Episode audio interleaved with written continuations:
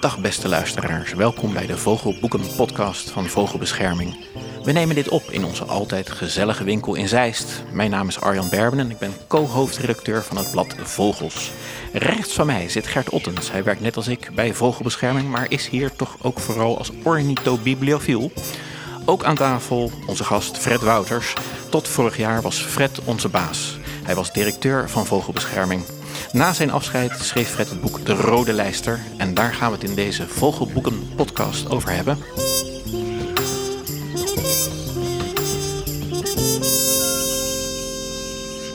De Vogelboeken Podcast.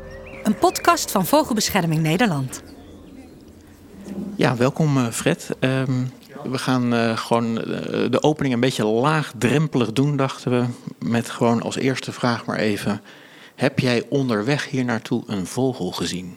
Ja, wel meer dan één. Vogelen, dat uh, doe je altijd, hè? dat houdt nooit op. Maar uh, bij het uh, wegrijden thuis zag ik in mijn ooghoek twee goudvinken.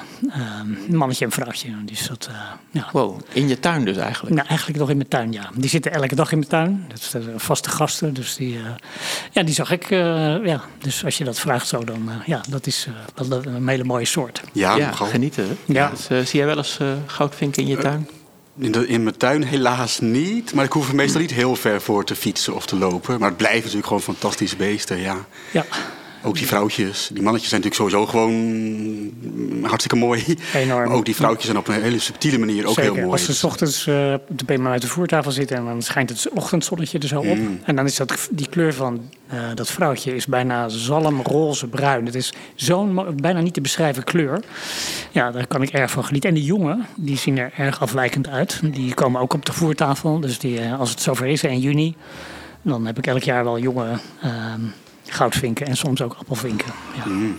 Nou, ja, ik zit hier gewoon stik jaloers ja, te zeker, zijn. Dat maar snap uh, ik, dat snap ik. Ja. uh, het was eventjes uh, de, Als een, een, een zijpaadje, een warming-up. we zijn nu lekker los. we gaan het hebben over je boek. Ja. dat boek heb je geschreven nadat je vertrokken was bij ons als directeur. Het heet helemaal volledig De Rode Lijster. Vogels beschermen in een gepolariseerd land. Ja, je beschrijft eigenlijk wat vogelbescherming doet, waarom we dat doen. En het is jouw verhaal, hè? zo zeg je dat ook in je, in je inleiding. En je neemt ons ook mee in het boek naar een aantal bijzondere gebeurtenissen in je carrière. Van, van zo'n beetje 15 jaar bij uh, vogelbescherming. En een van de passages die mij heel erg aansprak, uh, beschreef eigenlijk een soort heet hangijzer, zou je kunnen zeggen, van de afgelopen jaren. En dat was een stukje Zeels land dat terug moest worden gegeven aan de zee, de Hedwigepolder. En hoe kijk jij nou terug op die hele storm eigenlijk die ontstond toen dat bekend werd dat de Hedwigepolder ontpolderd moest worden? Nou ja, dat bekend worden, dat was al ruim voordat ik uh, bij Vogelbescherming aantrad in 2007. Um, eigenlijk al in 1995 is, uh, is er besloten, bestuurlijk in Nederland, dat uh, als compensatie voor de verdieping van de Westerschelde vaargul naar Antwerpen, om de Westerschelde dus geschikt te houden voor grote zeevaart, uh, je elke keer ja, om de zoveel jaar, uh, en ik denk ook nog frequent onderhoud, die vaargul moet uitdiepen.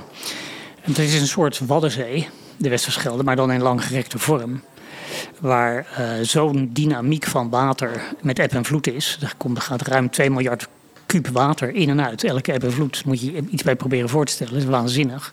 Dus daar komt een hoop slip mee in en uit. Dus die vaargul, die, die, voor als je niks doet, is, is die zo uh, vol. Dan kan er geen schip meer doorheen.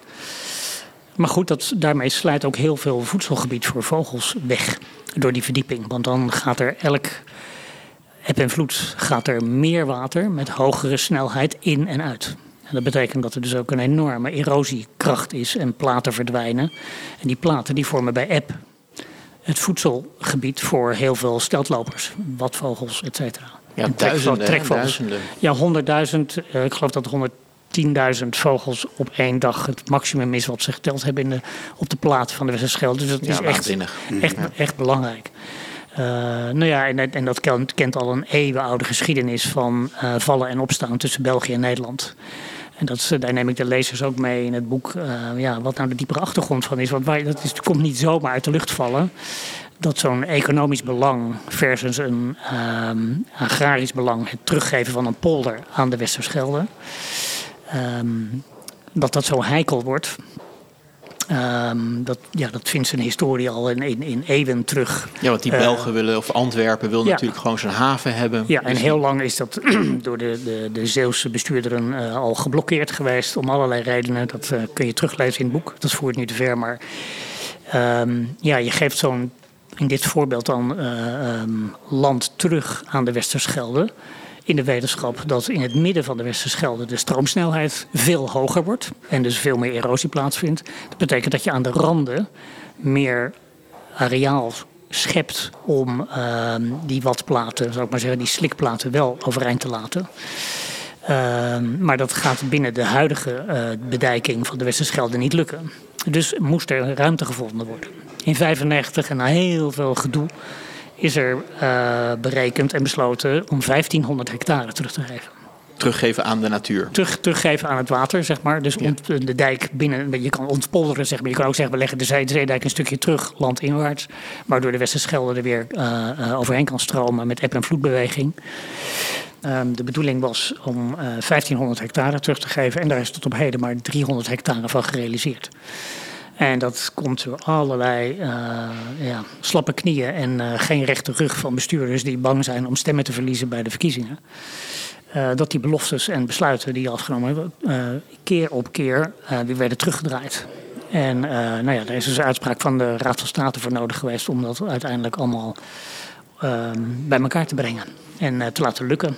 Ehm, dus ja, het is een, project van hele lange adem geworden daardoor. Door het alsmaar weer besluiten. En dan weer, kwam er weer protest en dan werd het weer teruggedraaid. En dan, nou ja, dus dat lees je in het boek ook. Dat is echt uh, nou ja, een tranentrekker zou je het bijna kunnen noemen. Ja, het, het soapachtige ja, soap, ja, als het, het niet zo ernstig was geweest. Hè? Als het niet zo ernstig was geweest. Want ja, we willen wel graag allemaal dat de economie uh, floreert. Maar als dat uh, alleen maar ten koste van de natuur gaat... ja, dat verhoudt zich niet met de wetgeving. Dus dan moet je toch heel streng zijn. En dat zijn we geweest, met succes. Ja, en ik uh, ben er nu afgelopen week, uh, uh, in oktober, afgelopen oktober 22 is het pas de dijk doorgebroken, zeg maar. Ja, kwam er echt water, ja, en ik de ben polder er, in. ben er vorige week toevallig geweest om te kijken hoe ziet het er nu uit. Wat is er nu Oh. van geworden? En? Ja, dat is echt heel indrukwekkend. Je herkent de hele polder niet meer terug, want de dijk is nu grotendeels verdwenen. En alle gebouwen en bomen zijn daar uh, weggehaald. Um, en de, en ja, de, de Westerschelde bij Vloed heeft een aantal keren flink hoog gestaan. Dus je ziet overal precies waar de slipafzettingen zijn, tot hoe hoog het water gekomen is. En dat is echt indrukwekkend. En dan zie je zo meteen dat er weer oude geulpatronen uh, teruggevormd worden. En uh, ja, het stikte van de vogels. Dus dat is ook, uh, het heeft ook gelijk effect en impact. Dus mm. ja, dus, en, en wat ik ook heel leuk was om te, te zien. En dat, dat heb ik hier ook meegebracht. Dat is een, een publicatie over het grenspark Groot Saaftingen. Dat is, het is de Hedwigepolder en Prosperpolder. Die ligt in België. Dat is één geheel geworden met... Uh, ja, is één groot natuurgebied geworden van zo'n 3 à 4.000 hectare. Dus echt wijd. En je kunt daar staan en je kijkt een ongelooflijke kwelder uit. Dat is echt imposant. Ja, dit, dus het is echt... Het verdronken land van Saaftingen, wat er al lag... is daardoor nog imposanter en groter geworden. Een groot aaneengesloten uh, schorrengebied. Dus uh, ja, dat is echt, uh, echt de moeite waard. Voordat het zover was... Um, dat vind ik ook een, ja, een leuke passage ook in je... Of leuk. Ja, dat zegt eigenlijk een veelzeggende passage, moet ik eigenlijk zeggen, in het boek. Het gaat over de Hedwigepolder nog. Uh, je kreeg op een gegeven moment een uitnodiging van Carla Pijs... Voor een diner. Ook onze toenmalige premier was daar geloof ik zelfs uh, bij. Uh, Carla Pijs was toen nog gedeputeerde van de provincie Zeeland. Dat klinkt als een heel gezellige, gezellige avond. Lekker een hapje en een drankje, maar dat, dat verliep toch iets anders. Ja, um, nou, Carla Pijs was de commissaris van de oh, sorry. Koning, ja. koningin toen nog. Was voor het aantreden van Willem-Alexander. De Zeeuwse Zilte Zaligheid, dat is een bijeenkomst die bijna elk jaar plaatsvindt om uh, zeg maar het netwerk in Zeeland uh, bijeen te brengen in, um, in het, um, wat is het dus, een uh, abdij in, in, in Middelburg. Prachtig gebouw, echt. Middelburg is fantastisch mooi, die binnenstad. En ik kreeg bijna elk jaar wel een uitnodiging, omdat we natuurlijk heel actief zijn ook in Zeeland. Maar het kwam er nooit van. Is te ver weg en te drukke agenda. En weet je, dus dan een, één avondje voor een etentje op en neer. Maar goed, ik kreeg nu met zes keer nadruk een uitnodiging om er deze keer wel bij te zijn. Uh, maar ik wist niet wat mij daar te wachten stond. Uh, ik wist ook niet hoe de tafelschikking zou zijn. Want het is een deftig diner en het mag wat kosten. En ik bleek dus aan tafel te zitten met Jan-Peter Balken en de Carla Pijs, commissaris van de Koningin. En de toenmalig minister van Landbouw, Gerda van Verburg. En, en ik. Mm. En toen rook ik onraad. in die zin dat ik dacht van waarom... Deze tafelzetting is niet voor niks zo. Ehm, ik wist ook niet dat Jan-Peter Balkenende zou komen, die zelf ook Zeeuw is uh, van origine. Um, maar die kwam uh, um, nou ja, vrij laat binnen. Iedereen zat al aan tafel. En uh, hij verontschuldigde zich netjes. En ja, god, iedereen heeft begrip voor als de premier het druk heeft. Dus niemand die daarover valt. Uh, maar hij zat nog niet en begon, uh, nou, of nog voordat het voorgerecht werd opgediend, uh, op mij in te praten. Om mij duidelijk te maken dat ik, om het lang verhaal kort te maken, mijn verantwoordelijkheid moest nemen. En de procedure bij de Raad van State tegen de verdieping van de Westerschelde moest intrekken. Ja, waarop ik zei van, nou ja, dat, dat, dat, ik begrijp dat je dat vraagt. Ik zeg alleen, dat kan ik niet doen, want dan overtreed ik de wet. Ik zeg, en jij verwacht van mij als premier van dit land dat ik mij als burger, maar ook als vogelbescherming, me aan de wet hou. En dat verwacht ik ook van jou, Jan-Peter. Zo. Dus uh, de wet, de, uh, de Nederlandse regering overtreedt al jarenlang de wet door het niet compenseren van al eerdere verdiepingen in de Westerschelde. En nu dreigt hetzelfde nog een keer te gebeuren. We hadden in 1995 al, en ik spreek over, ik denk 2009 dat dit gebeurde. Jullie hebben al 14 jaar de tijd gehad om de compensatie te regelen. En het gebeurt niet. Sterker nog, elk besluit wordt telkens teruggedraaid. Jullie blijven de wet overtreden. Ik zeg dat je dat doet, laat ik even hier op tafel liggen. Maar als je mij vraagt om de wetten dan ook te gaan overtreden, ik zeg dat gaat me te ver. Dat ga ik niet doen. En hoe viel dat? Nou, dat viel niet zo goed. Nee, het is doodstil aan tafel. Hij is bloedzagrijnig. En na het voorgerecht is hij weggegaan. Dat had hij al aangekondigd dat hij eerder weg moest. Nou ja, het zij zo. Um, maar ik ben toen ook opgestapt. Ik had geen zin in zo'n uh, vooropgezet, uh, nee, zo'n opzetje om mij onder druk te zetten. Dus ik uh, heb Carla Pijs vriendelijk bedankt voor de uitnodiging. En ehm, ja, ben weer naar huis gegaan. Jongen. Ja. ja, het is een soort omgekeerde wereld. Dat de regering bij vogelbescherming gaat lobbyen om, om, om ons beleid te Nee, nee, het was wel begrepen eigenbelang, hè? Dus geen niks romantisch aan. Dat is allemaal goed doordacht. Hij was daar duidelijk naartoe gestuurd. Je moet maximale druk op deze man zetten. Ja. Uh, want ze wisten heel goed, de landsadvocaat, alle juridische medewerkers bij die ministeries, wisten prima dat wij deze zaak zouden winnen. Kon een klein kind kon dat zien. Uh, met enig juridisch besef. Even in overdrachtelijke zin. Maar het is wel. Ja, ik, ik zal uh, voorzichtig formuleren. Maar het is natuurlijk. Het, je ziet het nu bijna dagelijks, wekelijks in de krant. Of het nou om uh, asielzoekers gaat, of het gaat om natuur, of wat dan ook.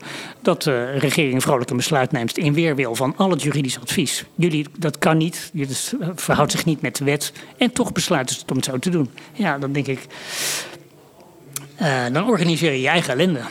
En, uh, maar goed, het vervelende van deze zaak is dat ze het zover laten komen, omdat dan andere partijen in Nederland zeg maar naar de rechter moeten lopen. Terwijl de uh, bestuurderen van dit land beter zouden moeten weten en zich aan de wet zouden moeten houden. Dus de wereld op zijn kop. Als je nou vertrouwen in de overheid wil hebben, dan moet je dat niet zo doen. Op deze manier, is mijn stelling. Dus, nou uh, ja, je, ja. je hebt een overtuigend pleidooi. Uh, ja. En, en, en het geeft ook gewoon heel duidelijk aan hè, in, die, in, die, in, die, in die 15 jaar vogelbescherming waar je gewerkt hebt, wat je dan op je pad kan tegenkomen. En dat is dus heel vaak de overheid die zich niet aan zijn eigen Klopt. wetgeving houdt. Klopt, en aan zijn eigen regels. En dat je dan streep in het zand moet trekken, uh, te zeggen tot hier en niet verder. Maar ik laat mij niet verleiden om in, die, in diezelfde patroon van de wet overtreden, om daarin mee te gaan. Duidelijk. Ja. Nederland is een ganzenland. We gaan even springen eventjes van de, de, de Hedwigepolder gaan we naar, uh, naar, de, naar de ganzen. Want dat was nog een heet angijzer. En dat beschrijf daar ga je ook wat dieper in, uh, op in in je boek. He, dus uh, je beschrijft ook dat 40 jaar geleden de grauwe gans nog een redelijk bijzondere broedvogel was in Nederland. Nu gaat het in ieder geval in de winterperiode om honderdduizenden ganzen. Uh, als je alle type ganzen bij elkaar optelt, uh, meer dan een miljoen volgens mij. Uh, en ze blijven ook steeds meer broeden. Dat leidt tot allerlei problemen. Of is het een succes? Ja, een beetje afhankelijk van, van hoe, je het, hoe je het ziet. En wie je het maar, vraagt. En wie je het vraagt ook. Maar die ganzen, hè, dat, dat was op een gegeven moment ook in onze vereniging een soort, soort splijtswam. Wat gebeurde er? Ja, dat is ook een heel verhaal. um, volgens mij uh, overwinterden ruim 2 miljoen ganzen. In, in, echt in de wintermaanden uh, in Nederland. Een groot deel in Friesland, maar in andere gebieden ook. Uh, um, daar heeft Nederland een belangrijke internationale rol te vervullen om die wintergasten ook um, ja, een goede, goed van voedsel te kunnen voorzien. Ganzen zijn beschermde vogels. Net als alle andere vogels bij wet beschermd. Maar ja, op een gegeven moment uh, bij dit soort aantallen ga je natuurlijk uh, meemaken dat die ganzen um, heel veel uh, weilanden in de winter kort houden. Dat betekent dat ganzen die lang in Nederland blijven, zoals brandganzen en rotganzen, die gaan pas nou ja, april of begin mei pas weer noordwaarts. En hebben dan natuurlijk bij wijze van spreken de eerste sneegras al opgegeten. Even als voorbeeld. En ik kan me voorstellen dat, uh, dat een boer die uh, zijn grasland op orde wil hebben, daar niet blij van wordt. Uh, tenzij het een hele hardcore vogelaar is. Maar dat zijn de, een aantal wel, maar lang niet, lang niet allemaal. En dat kost ook geld. heel zo simpel is het. En ja, op een gegeven moment is het een politieke keuze geweest dat de vergoeding aan boeren om uh, die schade te compenseren een bepaald plafond kreeg. Waardoor uh, uh, de meeste boeren de, de, de schadevergoeding gewoon veel te laag vonden. Waar ik me ook iets bij voor kan stellen. Dus we hebben als vogelbescherming altijd een pleidooi gehouden van zorg dat de ganzen zonder verjaging, zonder jacht, zonder doodschieten um, over kunnen overwinteren. Dat is onze internationale verantwoordelijkheid. En wij ruimhartig naar de boeren op basis van uh, reële taxaties om de schade te vergoeden. Dat is ja. de prijs die je betaalt voor goede natuurbescherming. Ja. En we hebben niet voor niks, uh, uh, zeker ook als broedvogel, die ganzen weer terug. Omdat er ontzettend veel goede, goed beschermingswerk heeft plaatsgevonden in natte natuurgebieden en moerasgebieden. Waardoor ganzen weer een plek hadden om te kunnen broeden in Nederland. Want daarvoor waren ze verdwenen door verdwijning van, van, van leefgebied en jacht. Nou ja, dat met al die kennis uit het verleden en met, met, de, met de groei van deze situatie. Dat maakte het spannend. Um, wat er zich voor, want even terug naar je vraag, uh, hoe verliep het dan in binnen de vereniging? Nou, je hebt mensen die, um, die kijken naar vogels, het beschermen van vogels, dat elke vogel, elk individu telt in de bescherming. En dat je hier voor elk individu vogel je net zo sterk maakt, dus net zoveel geld uitgeeft, die je net zo hard loopt in Den Haag.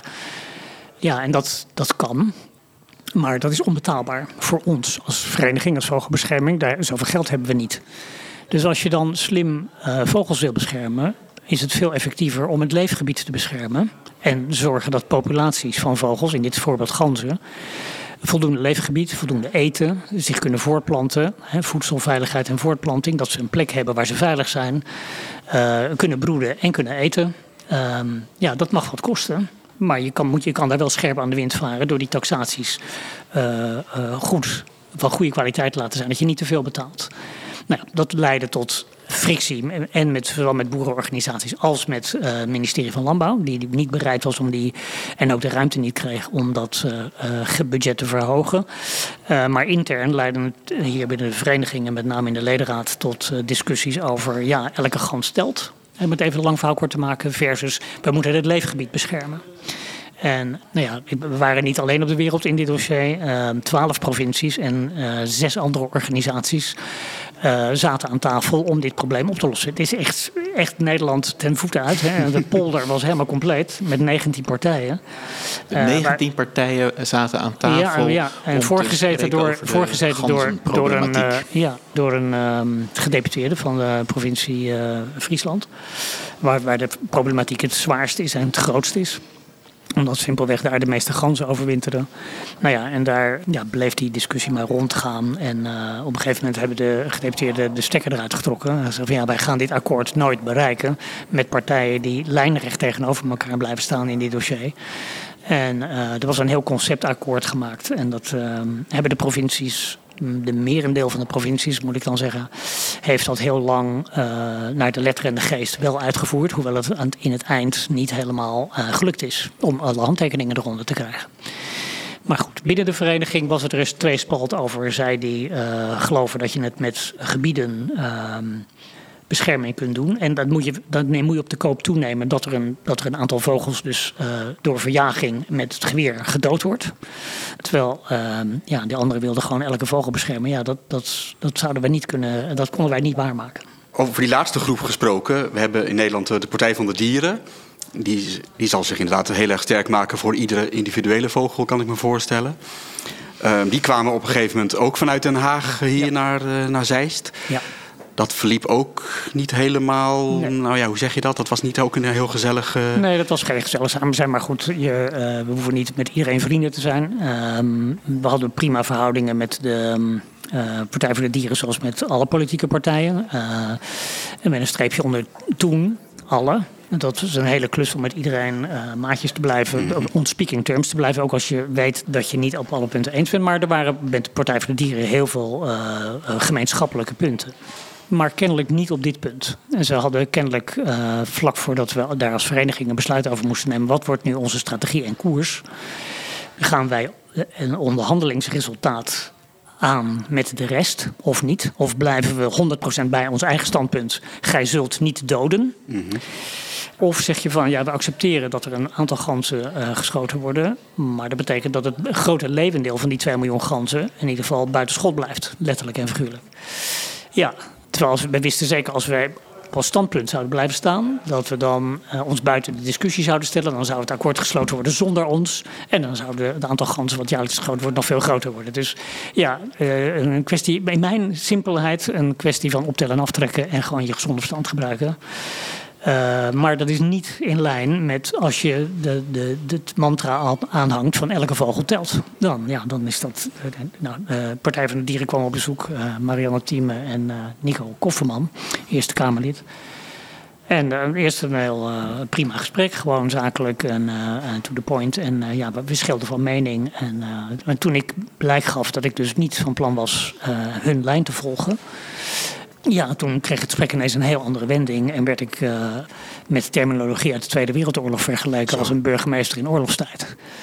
En ik ben niet gauw uh, uh, beledigd of boos, maar um, er zijn dingen waarvan ik denk, ja, ook voor mezelf en mijn eigen integriteit, waar ik dan van zeg, joh, tot hier en niet verder. Dus ik heb ze vriendelijk toch dringend verzocht het pand te verlaten. Zo. Ja. En dat is, voor zover ik me kan herinneren, ligt ook helemaal niet in mijn hart om dat te doen, maar ja, de enige keer in die hele periode geweest die. Uh, hmm. Ja, nooit saai. Nee, nee. We hebben nu een aantal uh, grote dossiers even behandeld. Uh, als een rode draad door het boek kruipt de term confronteren in verbinding. Wat ja. bedoel je daarmee? Ja, confronteren in verbinding is een, een werkwijze die eigenlijk. ja, dat, dat is werkende weg ontstaan. En ja, de behoefte wat toelichting vooraf. Dat is uh, een tegeltjeswijsheid van het beschermen van vogels en natuur is ook in Nederland helemaal niet vanzelfsprekend.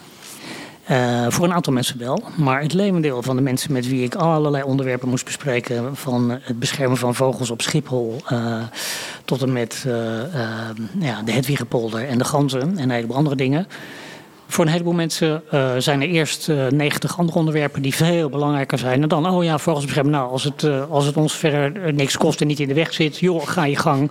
Het zal mijn zorg zijn. Maar ik liep er dus regelmatig tegenaan dat, dat, ja, dat mensen die er ertoe doen, bestuurlijk, ook die mening was toegedaan. Van ja, nou, we gaan, neem het voorbeeld van de Hedwigpot waar we het zojuist over hadden. Eerst moet gebeuren wat wij willen de Schelde moet verdiept worden. Of uh, uh, Schiphol moet meer vliegtuigen uh, de lucht in hebben. Of we willen Lelystad Airport openen. Vlak naast het, een van de belangrijkste natuurgebieden van Nederland. Met enorme consequenties. Dan wordt er gewoon gezegd van joh, dan gaan die vogels voor jou toch ergens anders zitten.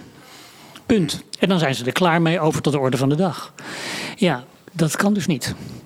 Dus um, dat is één. Het tweede is, als je, dat is andere tegeltjeswijsheid, als je natuur en vogels niet in de harten van mensen kunt sluiten, dan gaat het beschermen van vogels, bijvoorbeeld afgedwongen door de rechter, door moeten. En je zou veel liever hebben dat het beschermen van natuur en vogels gaat door willen. Natuurlijk. Ja, ja. In mijn boek schrijf ik er ook veel dingen over. Het willen beschermen is cruciaal. Maar dat gaat nogmaals niet vanzelfsprekend. Voor heel veel mensen is dat helemaal niet vanzelfsprekend. Nou ja, wat doe je dan? Is ehm, het confronteren. Is dan eh, de, de, de, eh, zeggen waar het op staat. Uh, dus uh, of dat nou tegen Jan-Peter Balkenende is, tegen een gedeputeerde in Friesland, of tegen een jager, of tegen collega's hier bij Vogelbescherming. Jongens, we moeten dit doen. Uh, puur uit beschermingsoogpunt. Maar je moet je ook verplaatsen in de belangen van de andere partijen. What's in there for them? Of waarom zouden ze ervoor of tegen zijn? En zijn dat dingen die we met elkaar kunnen oplossen of een andere plek kunnen geven? Of puntje, puntje, puntje. Dus door aan de ene kant te zeggen: ik confronteer jou met de feiten die bescherming van vogels vraagt. He, bijvoorbeeld, uh, die ontpoldering moet doorgaan, want uh, uh, dat is nodig om die vogels nieuw leefgebied te geven. Dat is de confrontatie en dat heeft enorme gevolgen. En je zegt: ik haal jullie naar me toe, de verbinding, door te zeggen: we gaan het samen oplossen. En dat in één zin.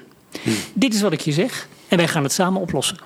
Dat is de confrontatie en verbinding en dat is namelijk krachtiger in mijn filosofie dan alleen maar confronteren door de wet. Een heleboel mensen denken, joh, als ik nou maar de, uh, een, een, procedure bij de Raad van State win, zo, dan is het klaar.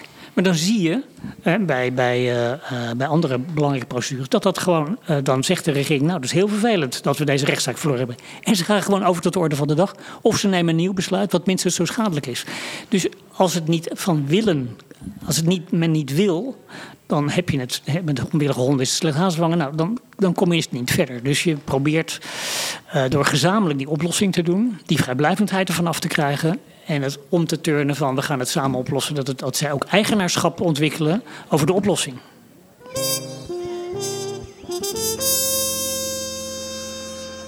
Het favoriete vogelboek.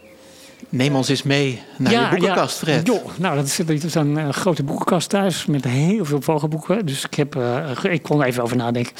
Ja, ik, uh, met stip bovenaan is dat wel dat dikke boek wat ehm, Robert Kwak en Jip Lauwe Kooijmans hebben gemaakt. Nederlandse vogels in hun domein, een paar jaar geleden.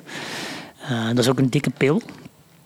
Maar daar staat zo'n beetje al het gedachtegoed waar, waar zeg maar, vogelbescherming in zijn volle breedte voor staat. En waar het over gaat, wordt daar heel erg zorgvuldig en zeer uitvoerig uh, uh, beschreven. Zeg maar, van, van wat je nodig hebt voor vogels. En uh, in elk type landschap en elke plek van Nederland welke vogels er voorkomen. Maar vooral, wat hebben die vogels nodig om dat vol te houden?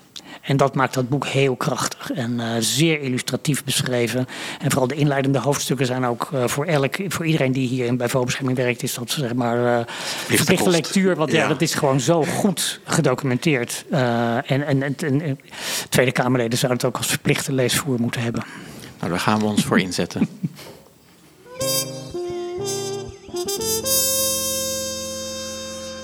Op het nachtkastje.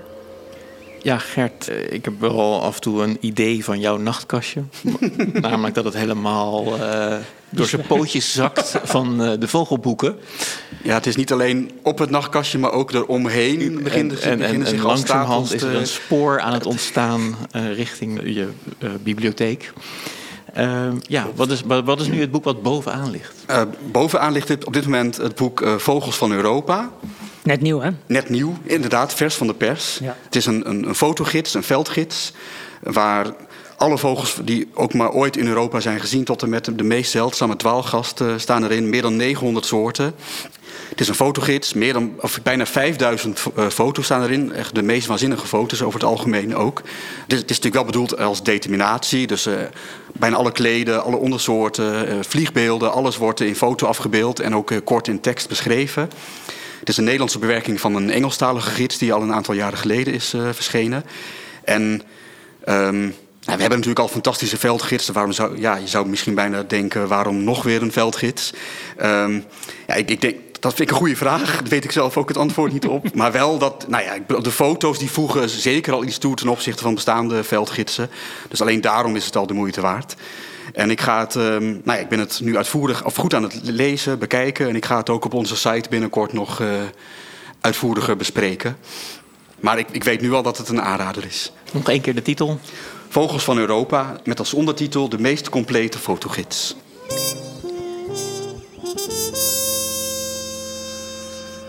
Fred, we gaan nog even terug naar de rode lijster. Je beschrijft in je boek een aantal keer hartesprongetjes, zoals jij het uh, noemt. Kun je ons eens meenemen naar zo'n moment? Ja, ik beschrijf er in het boek een paar. Hè. Ehm, het is misschien aardig om andere te noemen, want dan houdt mensen nieuwsgierig naar het boek. Dus uh, die, die hartsprongetjes die moet je maar lezen in het boek, zou ik dan zeggen. Maar één, één, ja, geweldig. Nee, ik noem er twee. Uh, het zijn uh, eentje met een vogel die je ook in Nederland kan zien, de kraanvogel. Dat is mijn favoriete vogelsoort.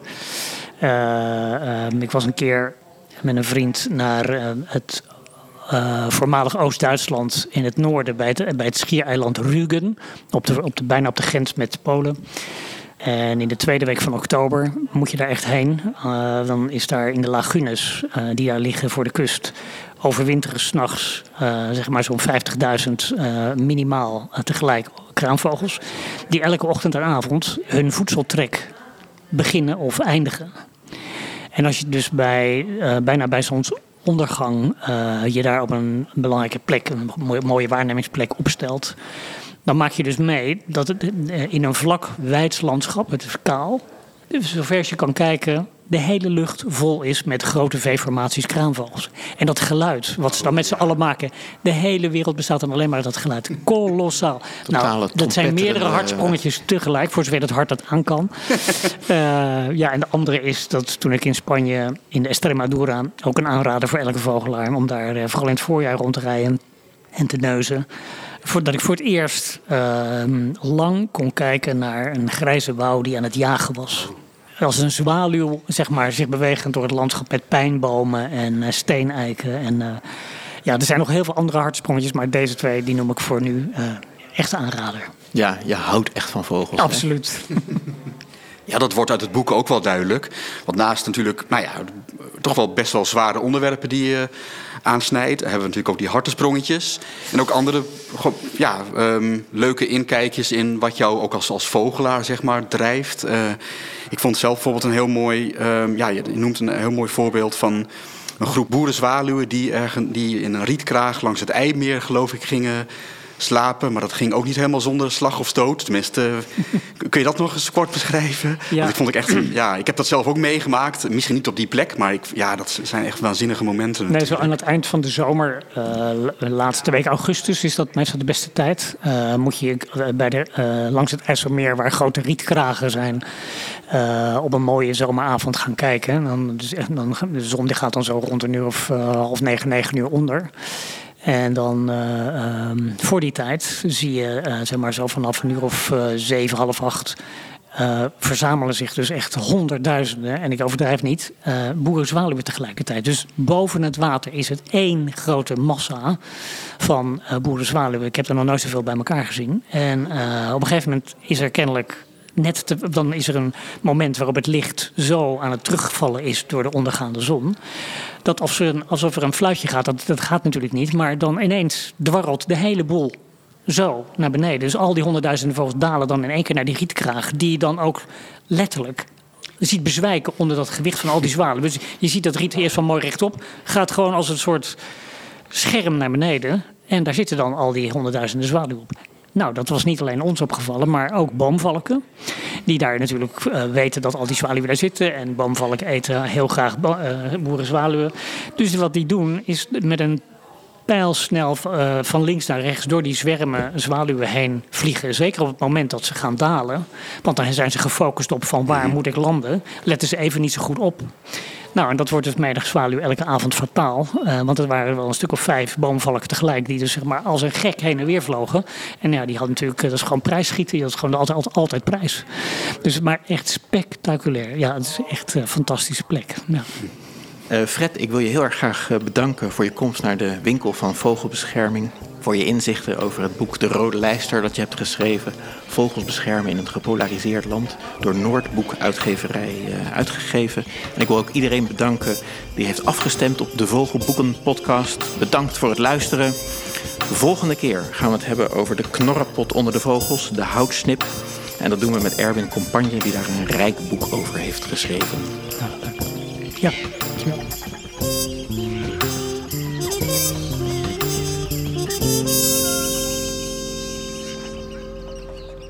Dit was de Vogelboeken-podcast vanuit de winkel van Vogelbescherming in Zeist. Kom ook naar onze winkel voor een vogelboek of bekijk het aanbod op vogelbeschermingsshop.nl